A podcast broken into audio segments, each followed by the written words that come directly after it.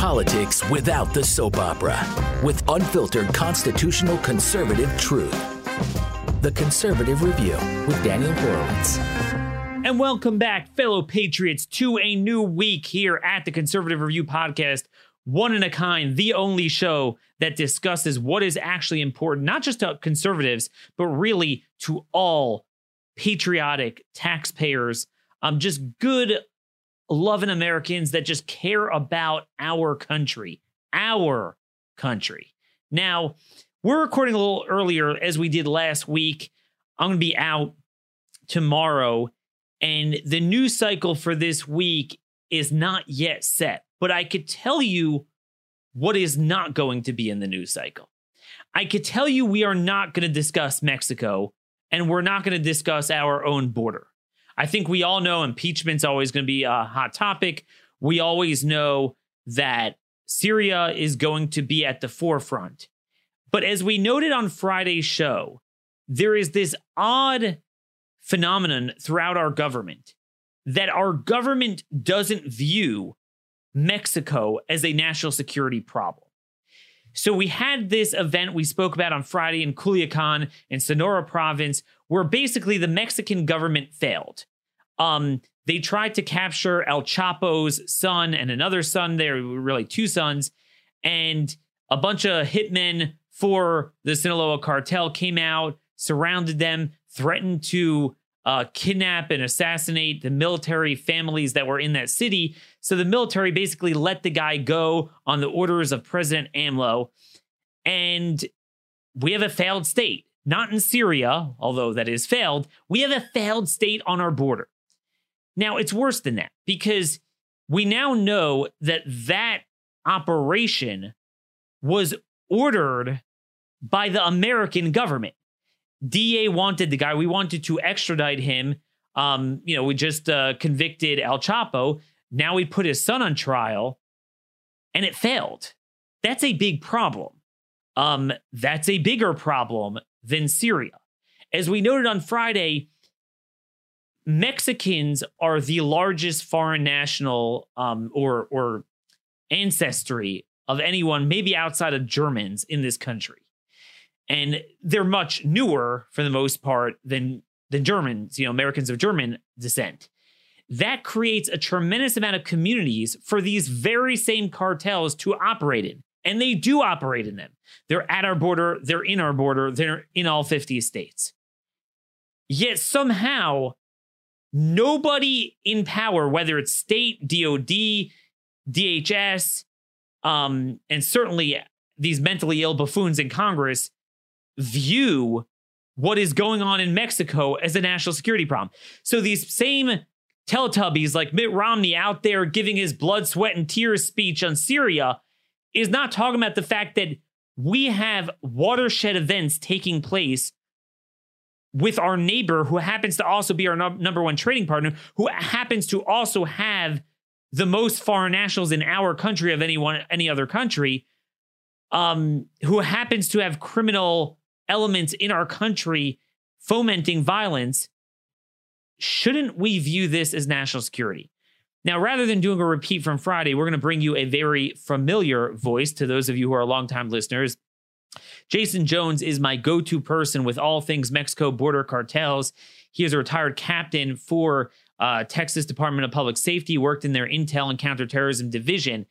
And nothing, not to take away from his work, but it's truly a testament to the failure of our government that I have to go to a former state, Texas official, to get the scoop on what's going on in Mexico and the cartels, when there seems to be nobody in the federal government that even knows what's going on, much less has the right perspective. Jaeson recently took a trip to Mexico, um, not knowing that this would go on in Culiacan, but there's a bunch of other stuff going on that ties into this. I wanted to give you a broader perspective and give you an intel briefing that you will literally hear no, nowhere else. So with no further ado, Jaeson, welcome back to the Conservative Review Podcast. Oh, Dan, it's good to be back with you, and thanks for having me. If I'm looking a little rough this morning, it has been a long week, buddy. Long yeah, I mean, week, this is like the so. Super Bowl for you, and, and and frankly, I wish it would be for our national security officials. Um, before you give us an update of what went on in Culiacan, what is still going on there, um, the the fallout, and then tying that into multiple events demonstrating that the Mexican government is losing control over their own country and the implications of that, I want to set the table with the following quote.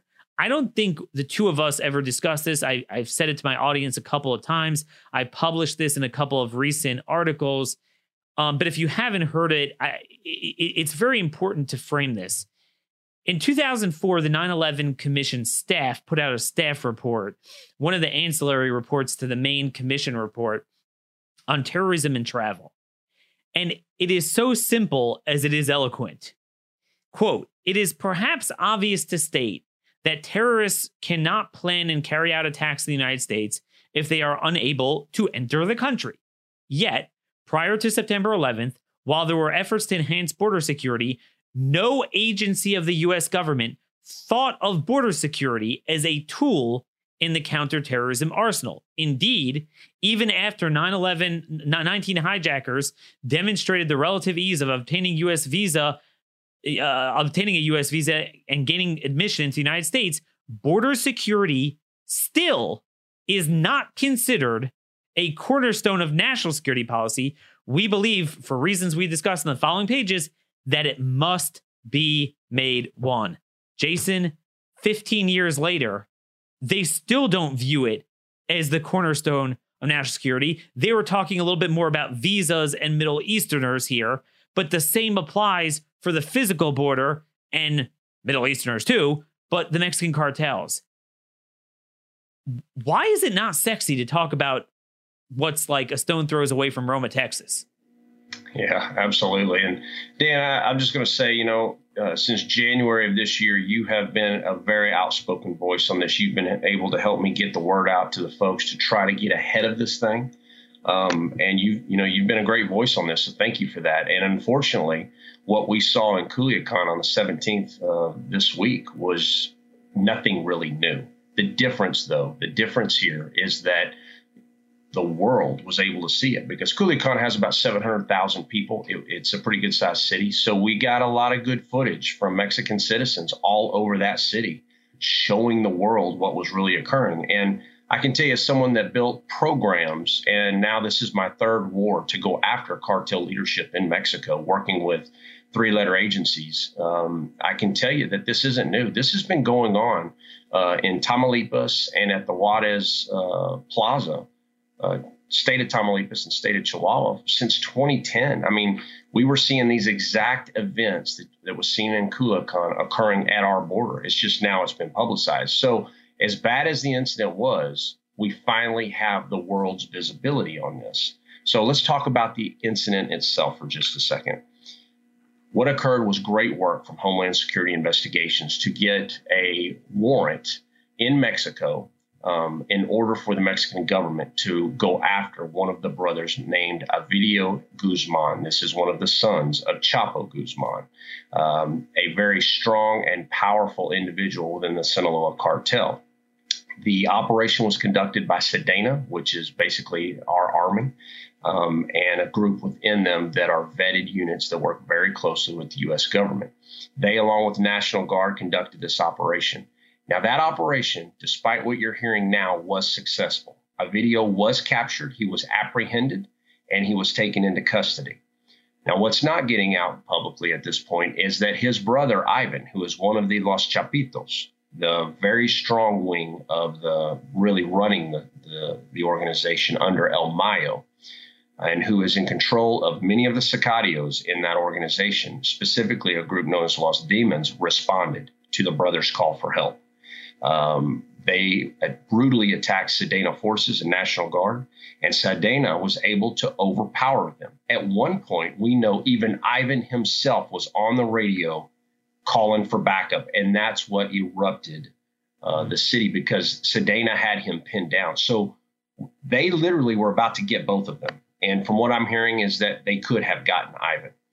Uh, however, once a video uh, was, was moved out of the area, Ivan requested help, and the city turned on Sedena forces. So what you're hearing now is S M A R wasn't used. You're hearing the generals are, conducted a bad operation. You're hearing that there was no air support. The tactical issues on the ground when things don't go as successful as a government wants it to, find ways of blaming the operational uh, elements on this. That's just how it goes. Make no doubt generals will lose their job over this one because a president of a country, as a result of this uh, operation, he he literally cowered down to these terrorists, and he made a nation kneel to organized crime, who really should be terrorists. So it's shameful. But one of the things and one of the reasons that he did that is because, and what's not getting out publicly, is the level of hostage taking they did. At mm-hmm. one point, the cartel even surrounded the military barracks and threatened to execute the families of the soldiers if uh, Avidio was not released. And there were more taken at a much higher level that I can't discuss right now. So the problem now, though, that's not also being talked about is that there are secondary and third effects to this that are huge, and that why this event is a major significant tripwire is because what is going to happen now is any time a boss within a cartel, a capo, a plaza boss, any of them are captured, what do you think is going to happen? They're well, going to take a lot of people hostage, and they're going to start executing. The precedent has been set. Jaeson, when you said the city turned on them, do you mean that the general population is more with the Sinaloa cartel than with the Mexican government? No, I don't, I don't mean to say that. So thank you for, for clarifying that. What I mean is that we consistently underestimate the power and the strength of the cartel. I mean, Dan, there are numerous videos of convoys of forty, fifty, sixty vehicles, and that's just one convoy, of back-to-back convoys of armored and non-armored vehicles with sicarios just hanging out of the vehicles coming into the city. So that's that's what I mean in detail about this. I mean, the response was not just internal. It was external as well. It was massive. And once once uh, Ivan was was free, I mean, he he called in everyone and said to burn the city. And so this was about to get a whole lot worse. And this goes back to everything you've always heard me talk about, is that our intelligence community and our State Department continually, consistently underestimate the strength and the power of the cartels. That's the issue. Because that, that's what concerns me here. A lot of people listening will say, yeah, you know, Mexico, Mexico sucks. You know, they, they don't know how to do anything. But in this case, I mean, if we issued a warrant, in, which we did in the D C Federal uh, District Court, and AMLO agreed to get him for us, you better believe D E A was involved at some level. I don't know oh, how sure. operational. Yeah. So that's somewhat of a black eye for us, too. Well, it is. But, you know, it's also some great work. I mean, you're talking about probably six months to a year's worth of work, because first you have to get the indictment in the United States. Then you have to get a provisional warrant in Mexico. Then you have to do the operational building to go after them in an area that they control. So I, I can't stress the level of operational involvement of this and how big they are. And I can tell you, as someone that has done this, that has gone after these bosses and worked with the Mexican government and our community uh, to do these sort of operations, this is great work. So, you know, you can say it, it, it wasn't done right, but at the end of the day, they got their target. They had him. The underestimation consistently by everyone in Mexico and the United States is the power and strength of these cartels. And it's why I have come out publicly to try to protect our country and to instill policies in our nation to, to fix this problem, because I want the folks watching, Dan, to know this is fixable. What you have is a leadership failure at the executive level level of our State Department, specifically in the Western Hemisphere and within the intelligence community. So is the mindset of these people like, yeah, it's like drug wars, cartel on cartel stuff? Although it's not really cartel on cartel. I mean, this is cartel versus the Mexican government that we've worked with very closely. I mean, Trump has secured a lot of agreements with immigration. Um, and, you know, when ISIS goes and sacks the Assad government in um, in Raqqa, we're like, oh, dude, I mean, all hands on deck. We send our troops there. So, I mean, this is a big deal if what's officially more than an ally, it's our most important neighbor and trading partner um, that we share a very volatile border with. cannot control certain towns. And as you you were the first to note, this wasn't like some small small enclave. This is a city of about seven hundred eighty thousand people. It's bigger than my hometown of Baltimore, Maryland. Um, that that's the you know largest city in Sonora there. We've had set, about nine hundred people um, were killed the first eight months of the year in that province there. This is a very violent area. But isn't this part of the broader trend we saw earlier last week that I believe, and, and correct me if I'm wrong, that it was the Jalisco cartel um, ambushed about a dozen or so Mexican police in an area further south in, in southern Mexico. Um, and how does this come back to us? The same week, northern Alabama, rural area. It's not kind of like L A and New York where, you know, the drug trafficking's going on. thirty-five people arrested for pushing stuff for C N G, uh, C, C J N G, um, the Jalisco cartel. So the fact that they're getting this strong against the Mexican government and the fact that they have the presence in our country should lead all of our listeners who maybe don't give a darn about AMLO and the Mexican government to believe that, hey, we got a problem. Yeah, absolutely. And I'll tell you, it's not new. Uh, remember, this is just an operation that was conducted where the country literally gave him back. Now, this isn't new. And the reason I say that, in twenty eleven, when Lascano was killed by Samar, his body was literally taken from the Zetas. So uh, I'm sorry, taken back by the Zetas. Uh, so we've seen this before. This is a tactic they used. The game changer here, though, is the fact that the level of hostage taking they took and the threats that they put upon the Mexican government. We will see this again. And, I, and, you know, you've heard me say this in the past, buddy. When one cartel does something, another one will do it very quickly. They cannot allow one capability in another cartel, and they don't have it. So we're going to see this repeated. Now, the incident that you're talking about where the thirteen officers were killed, a horrible, brutal attack. Um, they were ambushed. You're talking about uh, Cartel Jalisco New Generation. That is where the war is going on down in Michoacan. And in June, what the, a real game changer that's not come out publicly is that Uh, the states of Guerrero, the state of Michoacan, and the state of Tamaulipas, which borders us, uh, are all embattled from the big cartels, uh, cartel on cartel. So while we're talking about Culiacan, the truth is that was just a surgical, literally a surgical precision operation to make one arrest, uh, and that went global. Really internally in Mexico, the wars between the cartels are ongoing. I just got back from Roma, Texas, where I sat across from ground zero of the most violent area in the state of Tamaulipas, which is Miguel Alemán, which is where the Gulf Cartel and Cartel del Noreste are battling for control. And that's right and across he, from our border. Oh, yeah, buddy, just right there. I mean, just it, it, the level of smuggling that I watched as I as I hit on the side of the, the bluffs and we videotaped was incredible. Uh, I actually got to see my first drone, uh, maybe one of the first people to video it, too. I saw a cartel drone take off from Miguel Alemán, come into the United States, in the middle of the night, by the way, had a small green light, and then watched it as it looked like it was hovering back and forth, looking down into the darkness. And it was over an area we call Salinas Crossing, a well-known human and drug trafficking area. Stayed on our side between five and seven minutes, then went back, landed, and then I looked down on the water, and here comes a whole group of people. A raft was put in the water, and guides escorted them right across where that drone had just been. Now, you say, okay, that's a drone. You got to see it. Here's the here's the secondary effect of that. It was nighttime. There was no ambient light, meaning that they had to have had some type of enhanced camera on that drone to be able to see whether agents were on the ground or not. So the game is consistently evolving. It's consistently changing. And uh, some of the intelligence I was able to collect on the armored vehicles on the Mexico side of Miguel Alemán staged, just like we saw in Culiacan. You know, the difference here being, Dan, is that it's not deep Mexico. It's right on our border. And, you know, I, again, we, we don't do any changes. We, we make no changes at the national policy level. And we know exactly what needs to be done. Guys like myself, Uh, guys like Derek Maltz and other people that I've worked very closely with in the community for a very long period of time.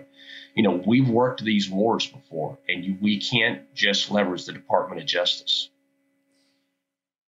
In other words, we need D O D assets. We need to view this as a military issue, because what, what concerns me is that I always thought, and, and this is true, that, you know, the Mexican government has this kind of one step, two step with the cartels.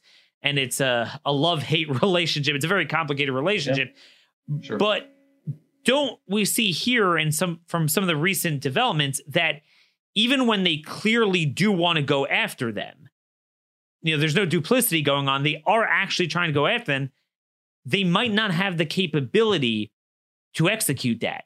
Not just in deep Mexico, but like you're saying, if they were to do that in Miguel Alemán, you know, in the Tamaulipas, right near our border, if the cartels wanted to fight back, they might have the leverage of hostage hostage taking and other um other forms of extortion where they could overpower them. And then, like you brought full circle, those very fit people are the ones engaging in what I would call espionage on our own soil.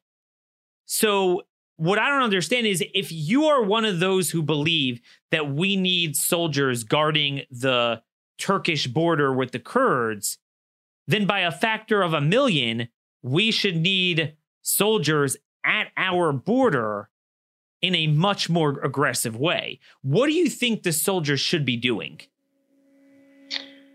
So the terrorism designation is going to give us a lot of authorities. Um, and I'm not talking about boots on the ground in Mexico. It's going to allow us to attack the money. You know, many people for a long time have been talking about, you know, follow the money. And the American people have been hearing these terms on national television. Well, it moves at a snail's pace using the Department of Justice's model. And the terrorism designation allows us to just go after their funds all over the world globally. That's just one example of the tool of national power and how it can help us. On the ground, though, specifically to answer your question, once we get the authorities, uh, the Department of Defense will be used just as it has always been used, whether it's Title ten, which is active duty, or Title thirty-two, which is uh, National Guard.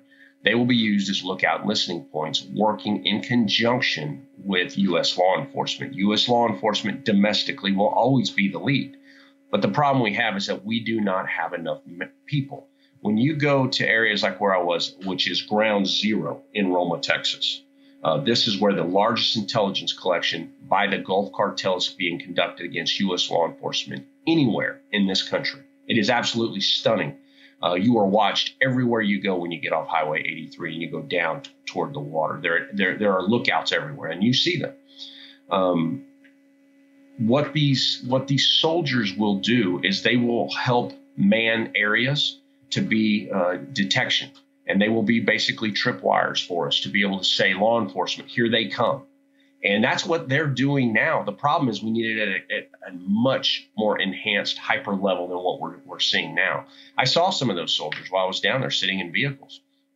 Uh, they're doing great work, but there's not near enough of them. I mean, Dan, the chorizo and the environment is so thick. It is incredible. You can't see in some areas five feet in front of you.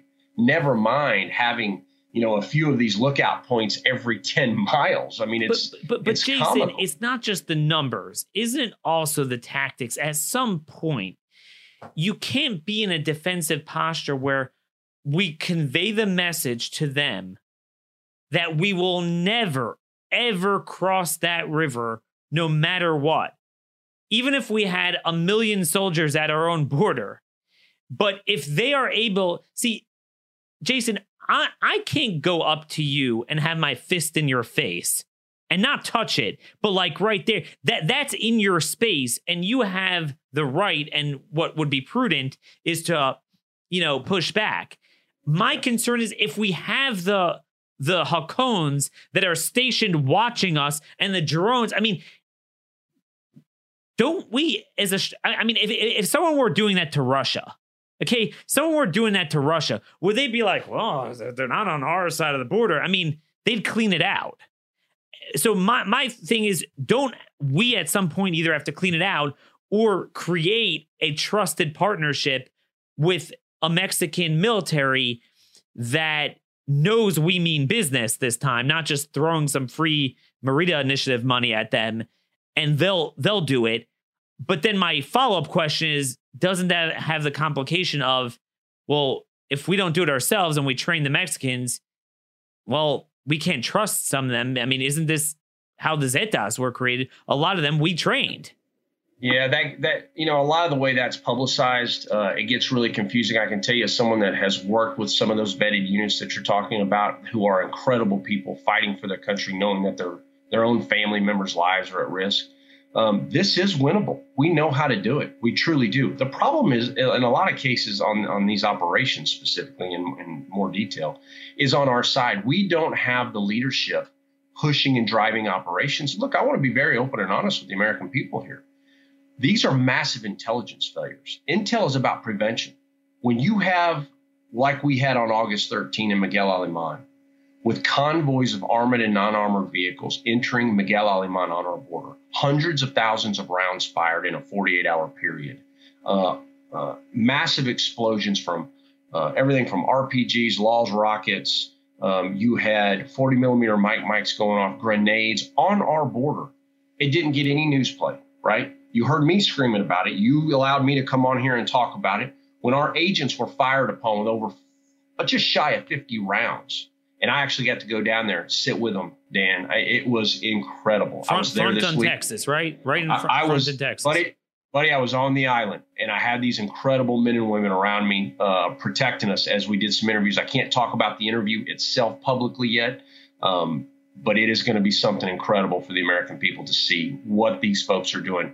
And I, one thing I can say that I've got to get out about Border Patrol is talk to one of the boat officers who just received a huge award for rescuing a six month old who had drowned, and he literally got the, the water out of his lungs, saved him. I mean, great, great man, drops us off, and that that exact boat goes down the river a few hours later and rescues three people that were drowning again. So there are incredible stories happening down there but, on this border. I, I don't mean great, to knock that, Jason, great. But you know what I'm going to say? I get it. So we we are the global rescue service, and and we're not not, and it's certainly where you could save a life, you could save a life. I want to see dead cartel members on the other side. I mean, that's what I want to see. And do you have any confidence that the boat patrols have any more authority that if this were to happen again, they would take a more of a, of an ag- aggressive stance against them? They do have the authority to defend themselves. Where what you're really talking about, though, and where the real concern is, is the, the operational tempo and what we're doing in Mexico to strategically target cartel leadership and take away the nodes. Because really, today we're fighting dark networks, and you don't go after them the way we used to. What you do is you look at what type of network you have. Is it a hub? Is it a spoke? Is it a wheel? Is it a mesh network? And then you go in and you take out the key nodes. And we know how to do that without having to have a massive amount of bloodshed. I mean, counterinsurgency operations have been conducted a long time, but here's where I get frustrated, Dan, and this is what drives me to drinking. I, th- these executive leaders in the State Department and in the intelligence community do not understand what it takes to go from mere suspicion to reasonable suspicion to probable cause, and how slow our system moves. Oh, so yeah. you hear them, you hear them talk nationally, right, about how Uh, this is a counterinsurgency problem in Mexico, and we need a counterinsurgency strategy with a holistic approach. No shit. That's exactly what we need. But here's what they'll say. These are the very same people that say, but we don't want to give the uh, state, or we don't want to designate the cartels as terrorist organizations. So here's the deal. Without those authorities, how the hell do you think you're going to have a holistic approach when you can't bring in D O D to run twenty-four seven operations? I I just lose it. So these are people who have never been on the ground. They do not understand the threats we face. They've never sat across from a Sicario, and they've never built the relationships with the Homeland Security enterprise to do exactly what I'm talking to you about. And I look, I, if you can't tell, I'm tired and I'm frustrated because we know what needs to be done. And I hope someone from the administration is watching. I hope they're paying attention, because I, I would tell you, you know, the president has asked executive leaders to come into his office, and he has made the request. Yes. Do we need to designate these cartels as terrorists? And repeatedly, Dan, repeatedly, he is told no. And I hope the next time he is, those individuals are fired. Are fired. And, and let's discuss one of those individuals, Dylan Udom, who's the most random acting administrator of the D E A. Um, he was a career lawyer, not a law enforcement guy. He was never served in the D E A. It's very bizarre. So we know he is against the designation. What happened in Culiacan is a perfect example. D E A wanted the guy. Mexican military was sent out to get him for them. Okay, that, that worked good. And this is where the mindset of treating them like a criminal organization versus a terrorist organization matters, because They acted like terrorists, and they had the resources and the weaponry to back it up. So, like, if you're a matter of, oh, this is a drug war, I want a drug lord, you're not going to, it's not going to work. What this demonstrates is that every time D E A wants to do this, they're going to, as you said, rehash this true and tried uh, modus operandi of theirs to take hostages. And meaning, even if they successfully lose a guy to the Mexican government, they'll come back and retaliate in order for them to, to you know, g- give up the guy. So obviously you need D O D assets. I, I this is what I don't understand. We're focusing on the drugs, but not the people and the weaponry. Uh, listen, what you just said is the real issue. What do we do? We focus on the drug problem. We hear it all the time. We focus on the human smuggling. We focus on the human trafficking. When do we focus on those who are benefiting and causing it all? And that is the cartels. And look, the Western Hemisphere, the U S State Department, and I'm going after their leadership, not their people. Look at what they've given us. They've given us Venezuela. They gave us the broken Merida Initiative that spent billions of U S tax dollars in Mexico and absolutely failed. They gave a judicial system to Mexico, failed. They gave us M S thirteen. And I can tell you, as a guy that was on the ground in Brownsville, Texas, as an undercover narcotics agent, as M S thirteen was pouring across our border, and every one of them that we were mandated to debrief said the same thing over and over again. They were going to the East Coast. Now look at the epidemic that we've got on the East Coast. And then they've given us these cartel wars because they've done nothing to limit it. And every day that we wait, Dan, every day that we wait, it's going to make it much more diff- difficult to reduce their capabilities. It's not about taking out all the cartels. What it is about is reducing their capability so that the government of Mexico can treat them like criminals again and go after them. But just to set the stage, they're operating globally. Sinaloa cartel is estimated at over thirty thousand operatives. They're operating in fifty-four countries around the world. This is not just a U S Mexico issue. You know, I'm looking here. Gosh, I have so much I want to get to, and we're running out of time. I wanted to get your um, just uh, your take on this. Borderland Beat has an article. I don't know if you've seen it, that M S thirteen is going to Mexico to train in growing their ranks. Um, I thought I thought this was a big deal um, because, you know, we view them as separate entities. Obviously, um, M S thirteen originates in El Salvador, not Mexico. But to me, this was very scary. Um, and I, again, I don't know if you've seen this, and you, you know if you've you've gone through this, but basically their title was M S thirteen members sent to Mexico to, quote, make the gang grow more. Um, they tried to establish alliances with cartels in Mexico. A witness reveals in the mass trial of more than four hundred members of the Maras, which resumed on Tuesday. This was last week. Um, Noah said that Maras was sent to Guatemala and Mexico to make the gang grow more and establish contact with the drug trafficking organizations.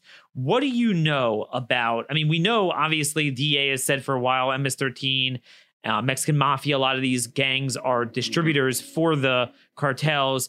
You you put that out when you were at Texas D P S in the annual gang threat assessments that Texas puts out. What what have you learned from your trip on, on, on this angle, the gang angle, and how it ties back into the cartels? Yeah, none of it's new, buddy. It's been going on a long time. I, I, I was a lieutenant in, in Laredo, Texas in two thousand nine, and I had a captain with the Mexican Mafia that worked with us for a short time. And even back then, they were getting training from the Los Zetas in the training camps. We were stunned. We didn't realize it at the time. And as a result of getting that, they contract with the cartels. So they are contractors. That's the way to look at it. And uh, they get reduced uh, uh, price on drugs. So I, I'll give you an example. Back then, cocaine was running around nine thousand five hundred to thirteen thousand five hundred a kilo, depending upon how many kilos of cocaine you got at the time. The M A was getting it, Texas Mexican Mafia was getting it for about seven thousand five hundred. And in return, they were operating in Mexico, helping the Zetas against the Mexican government and rival cartels. So they're going through the training camps, and it's the same thing. All of these gangs, there are many of them, and that's actually in our gang threat assessment why you saw us tiering them. Those gangs that contract and work in Mexico directly supporting cartel operations are what we in Texas call tier one gangs, along with many other requirements, the types of crimes they commit, juveniles from the United States that they recruit, uh, the types of operations they're able to conduct. We've been doing this for a decade. To the U S State Department and Washington, can you wake up? None of this is new. None of it. And, and that's I'm being again, honest with you. Again, if you go in the State Department and D O D, it's all Syria all the time now. And I have what to say about the Middle East, and we've had Colonel Steiner on talk about that. That mainly is a visa immigration problem. As the nine eleven Commission staff report said, don't let them in. So that's that's the deal with that. But on a day-to-day basis, there aren't that many Turkish gangs that are, you know, there. There's the security threats. But my gosh, I mean, Texas, I'm seeing it all over now. M S thirteen used to be more of an East Coast problem. I'm seeing tons of M S thirteen cases in your state of Texas, in addition to the other gangs you have there. Um, all the gruesome killings we see here, it's, you know, the cartels are more in the background here than they are in Mexico, obviously, but the gangs that are contracting and, like you said, training with them, and then every gang needs money to operate. They need revenue. Well, that's where the drugs come in. Um, so to me, this is why, if you consider yourself a Mitt Romney, Nikki Haley, Mike Pence for that matter, um, they're all kind of that neoconservative cloth that they're very, very obsessed with a permanent presence, military presence in the Middle East and all these countries. No real plan for what we're doing, for whom, on behalf of what, against whom. But they're very concerned. If we don't do that, we're going to have problems at home. But then bring in extra immigrants from there. But that that's a different story. But dude, these guys are in our country. And again, you know, Muslim terrorists, they're going to work within Muslim communities. Not that they're all doing it, but it's going to be within those communities. They're growing. But Mexican communities are the largest of anything in our country. So they're going to be ensconced in those communities in every part of our country. I want to get comment from you on this case. I discussed this with the colonel. I don't know if, if the two of us ever discussed this. It was a couple of weeks ago. There was this case where this guy um, died on I seventy outside of Indianapolis. Tragic car crash. They came and they found two cars beaten up, one worse than the other. The guy was like crushed, totally dead. They declared him dead. And the guy that, you know, ran into him, you know, he was taken to the hospital, but he wasn't dead. And all right, that happens every day. Car crashes all over the country. A couple days later, the toxicology report comes back. Oh, whoops. The guy that died had a bullet in his head. Um, so, I mean, it was a horrific car crash. So, you know, on the scene, they're like, yeah, he, the head trauma. They, they didn't even notice it. What the police now think happened. And, and I don't I didn't prepare, so I don't have the name in front of me. Um, but I, I'm the only one in the country, by the way, who confirmed this. The guy, the, the other guy was an illegal alien. He had a headshot. It was, I think it was a nine millimeter, um, headshot. And what I think the mistake the guy made was the assassin was that he got, he had to get close to him. And then the victim swerved into him.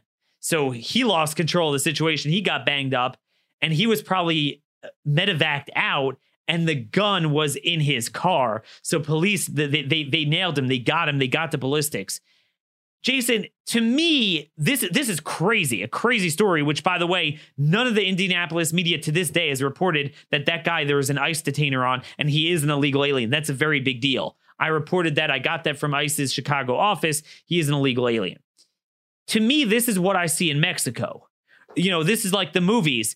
I mean, I don't know about you. I think I'm pretty good with a handgun. I practice a lot at the range. But you're going on I seventy, seventy miles an hour, let's say. Both cars are traveling to get a headshot. Now, I don't know if they ruled out other shots, but it wasn't mentioned. It seems like one shot, headshot. That looks like a Sicario in our country. Well, and, you know, let's.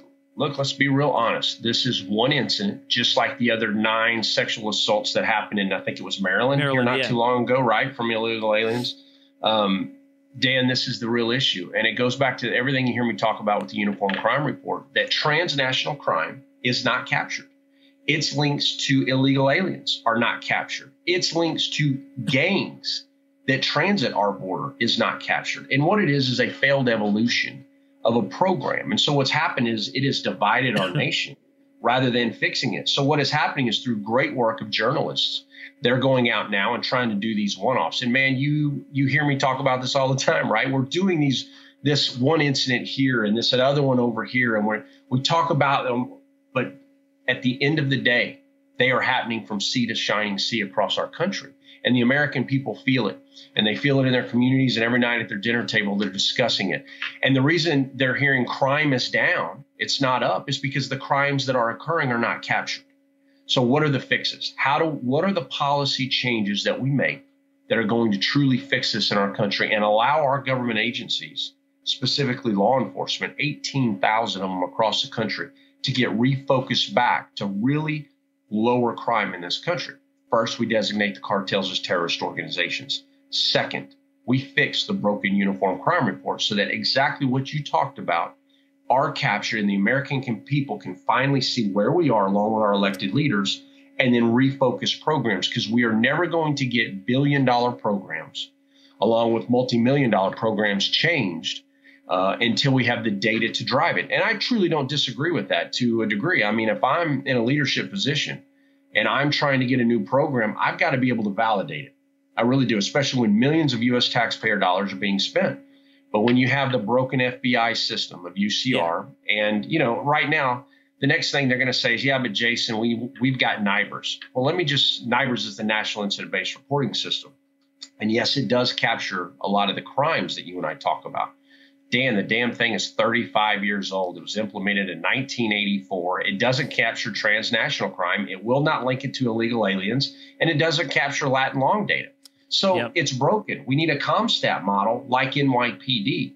And I'll just close with this last thing, and I'll just say this, and I really hope someone in the administration is listening, because these things are fixable. If you're saying right now, well, Jason, you're a damn good car salesman. You should have been that instead of what you did. Uh, how do we know that what you're saying is true? Here's what I would tell you. Look at the New York City Police Department. In the early nineties, what did they have? twenty-two hundred murders a year. They created ComStat. They sent their agents global. They used, they used the data to drive their day-to-day operations. Today, that city's police department has less than three hundred fifty murders sustained year after year. Those of us who've been on the ground building programs, fighting transnational crime, we know how to fix it. And we need to we need to make these yep. policy changes. But now it's going we, back the other way, and especially in New York City. And, and again, this is more domestic crime we're getting into, and you would appreciate this. You know, the Uniform Crime Statistics came out, and after we actually, you know, after twenty years of going down, it was going up. Now this past year, it went down again. Guess what? The Bureau of Justice Statistics annual victimization survey, where they interview victims, were you a victim of crime? That is shown to have gone up. So that, that that shows that there's something off with the Uniform Crime Reporting there, because nobody on the streets believes that we're on a downward trajectory anymore in most cities. It might not be back to where it was in the eighties, although in some places like in California and in Baltimore, it it it is pretty much that bad. Um, but but it definitely is turning back. But I think I want to return to one of the things you said, the importance of quantifying what's transnational, because I said this with honor killings. There are certain things that are inherent to everywhere. So, you know, you have rapists and robbers of every ethnicity, every group of people, and you're going to have that. But then there are certain crimes that really we don't have much. A certain, or it might be a crime, but it's committed in a way that's like, hey, is this a trend? Where's this coming from? It's very disturbing. Honor killings is something we didn't have. It's it's not native to us. It's we've had some Pakistani immigrants, and you see, well, it's important to know, is that are Americans doing this? Oh, no, we're we're importing this. So maybe that's an immigration problem. Maybe we need to be more careful on visas. Similar thing. When I see this thing in Indiana and they're being tight-lipped, I haven't found out anything more on it. So it's hard to comment directly and understand that. But, dude, that's crazy. I mean, it, we have about fifteen thousand homicides a year, but that's not a typical homicide. I mean, high speed on a highway, headshot, random. Th- I mean, that looks like a type of thing will go, go on in Mexico. And indeed, the guy is an illegal alien, I believe, from Mexico. Um, that is confirmed. If we're starting to have that, I'm seeing the duct tape, You know, the duct tape stuff, Derek always used to talk about that. Even the president mentioned that, and the media was making fun out of him. These are, in, it's not like it never happened in America, but it's disturbing when you start to see a trend of that. You know, that is fundamentally an external problem. And that's a very different policy prescription than something's than something that's more inherently internal. Yeah, and really, I think what you're getting to is that, when, you know, systemically, these organizations learn learn a process on how to kill and how to how to commit these kind of crimes. And so what you're seeing is tradecraft being talked about a, a lot more. And that's that's indicative of anything linked to the cartels. They don't walk around with the Born to Lose tattoo on their forehead, Dan. They, they're very smart, and they collaborate with every criminal organization they can. They're extremely, you know, cart, the word cartel, a lot of people forget this. The whole meaning behind it is agreement. That's what it is. Cartel's an agreement. It's just been bastardized into what it is today. So, um, you know, we've got to look at them differently. And when they're working with everyone from Hezbollah all the way down to street level gangs, the game has shifted.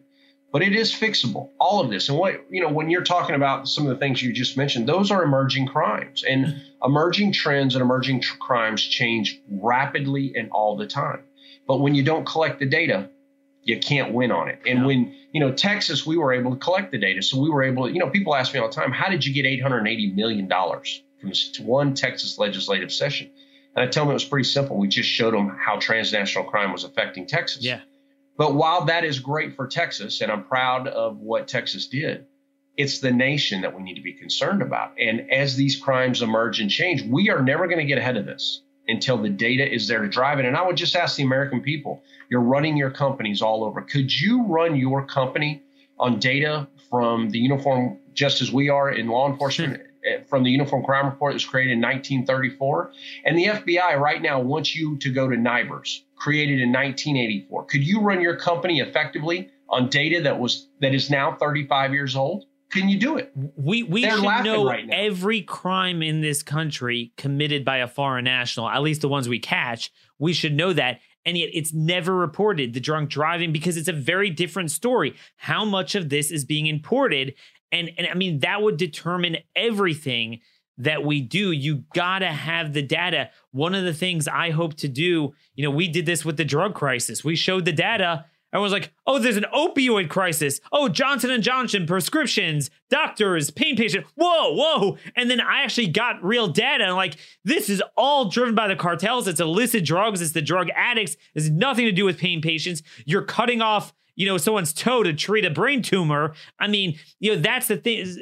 That, that's the problem with not having the right data. I hope to be doing this on this show in the coming days with the homeless problem. Suddenly we hear, yeah. last couple of years, homeless. Where's that coming from? Where is that coming from? Why not? Now, I have my theories. Some of it's transnational driven. A lot of it is also criminal justice reform, easing of drug crimes, easing of, of, of incarceration. Um, lots of stuff going on. We're about out of time. Um, I'm just going to close with this. And by the way, you got to follow Jaeson if you want to see the latest videos and pictures that nobody else has. I mean, the intel he has, no one else has. Um, Jaeson underscore Jones, and Jaeson is spelled J A E S O N. I'm on Twitter, Jaeson underscore Jones. Um, definitely um, subscribe to his Twitter account if you're not already there. Jaeson, you also have a website, right? Yeah, I do. It's J A E S O N. A little different spelling there. Uh, Jones dot com. Oh, perfect. Jason Jones dot com. Look, I, I put this out at the end of my Friday column, and it seems like it's gained a lot of traction. There, this boils down to one thing. There is a simple reason why members of the political elite will not decry the blood being shed in Mexico by the cartels that operate on our side of the border, even as they speak incessantly about Syria. Because the seriousness of such a discussion would lead the public to demand what? A more robust response to our border, to the immigration problems, the cartels. Well, in order to keep that illegal immigration gravy train rolling, their solution is see no evil, hear no evil. It's not even a matter, matter of disagreement. They don't want to see a problem because, dude, if you got Syria on your border, you can't exactly have an open border. Remember, everyone's talking about a second wave of a refugee crisis out of Syria now. At the end of the day, that's going to be Europe's problem. But we have our own Syria, and that's Mexico. And as A P reported today, followed by the Washington Post, the numbers are ticking up with asylum. And the political tools we have to fix that are a lot tougher than the ones we use with Central America. So this is all why you guys should care. Um, send me your questions and concerns for Jason. I'll answer them on subsequent shows. Um, he always gives me the time of day. And Jason, thanks so much for recording over a weekend. I really appreciate it. And uh, just keep us updated, all right? Hey, absolutely, buddy. And listen, again, thanks for everything you're doing to tell the folks what's really happening down there. And most importantly, how it affects them. How it Take affects care, them. That is right. Thank you so much. That was Jaeson Jones, retired captain of Texas D P S, former uh, counterterrorism and intel division commander. Really worked to... Uh, he, he worked against the cartel, so he knows this. Sadly, we don't have people at a federal level doing this. I'm going to be out tomorrow. Um, I'm going to be out Tuesday. By Wednesday, the world could be burning, but we will be here same time, same place, same issues with the same relentless focus. Thank you so much. God bless you all.